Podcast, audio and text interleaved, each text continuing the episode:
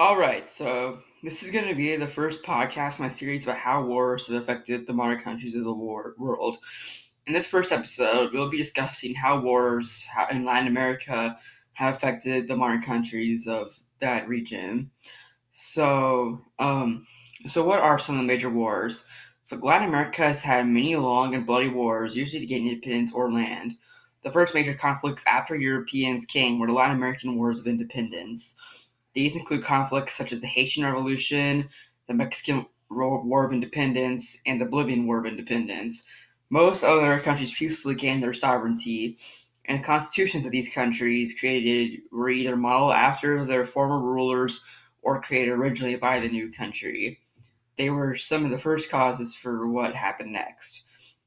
So, after losing Texas during the Texas Revolution, Mexico and the Republic of Texas continued to dispute over the boundary of the two countries, even after Texas joined the United States. So, Texas and the U.S. believed the boundaries of the Rio Grande, while Mexico insisted it was at the Nueces River. Uh, after a skirmish broke out between the U.S. and Mexican troops the Battle of Palo Alto, uh, the Mexican American War began. The U.S. troops def- defeated the Mexican uh, troops time and again, and um, Mexico City was finally taken in 1848, and Mexico gave the U.S. almost half of all its territory, including which are the states of now California, Nevada, Arizona, New Mexico, Utah, and even parts of Colorado and Wyoming. So, the War of Triple Alliance was fought from 1864 to 1870, and it was the bloodiest war in Latin American history. It began when Argentina and Brazil attacked Uruguay. Uruguay asked Paraguay for help, but when Paraguay declared war on Argentina and Brazil, a new leader came to power in Uruguay, and he allied the country with Argentina and Brazil. For the next six years, Paraguay tried to defend itself from the Triple Alliance, so finally it was defeated and its dictator killed. Paraguay lost almost half of its land. Um, the majority of its population was killed, and it lived throughout the whole war. War, and um, it became a designated country. And the dictator, uh, Francisco Solano Lopez, he also committed atrocities on the people and fully invested funds to a point of almost total disintegration of the country.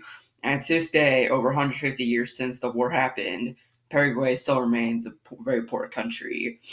So now, uh, before 1883, Bolivia had a coastline and bordered the ocean. 1879, a war broke out between Chile and an alliance formed by Bolivia and Peru. The war was for control over an area of the Atacama Desert, which had very rich mineral deposits.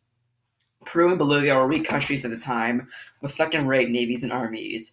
After a long naval campaign, the uh, Chilean navy finally destroyed the Peruvian ship Huascar, which, rav- which had ravaged them for a long time, for like several months. So during the long ground campaign that followed, Chileans finally invaded and defeated the Bolivian Peru alliance. And the southern parts of Peru and Bolivia were ceded to Chile, and Bolivia became a landlocked country. The people of Bolivia are still embittered to this day by the outcome. So last but not least, there's the Mexican Revolution. This was fought between rebels and Mexican president dictator Porfirio Diaz. It was mainly a guerrilla war with not many major battles.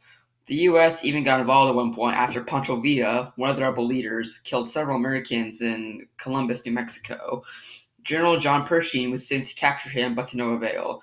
So Diaz got the Porfirio Diaz got the pose, but more leaders came to power, ran dictatorship, and were overthrown time and again. By the end of the revolution, not much was gained, and people were still ruled by dictatorships. Really, the only good thing that came out was the Constitution of 1917, which called for separation of church and state, government ownership of land, and right of labor to organize and go on strike. In the end, all these countries affected many countries for the worse.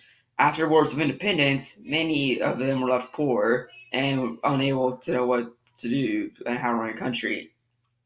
After the War of the Pacific, Bolivia became landlocked and even poorer. After the Mexican American War, Mexico lost half of its land and a lot of money.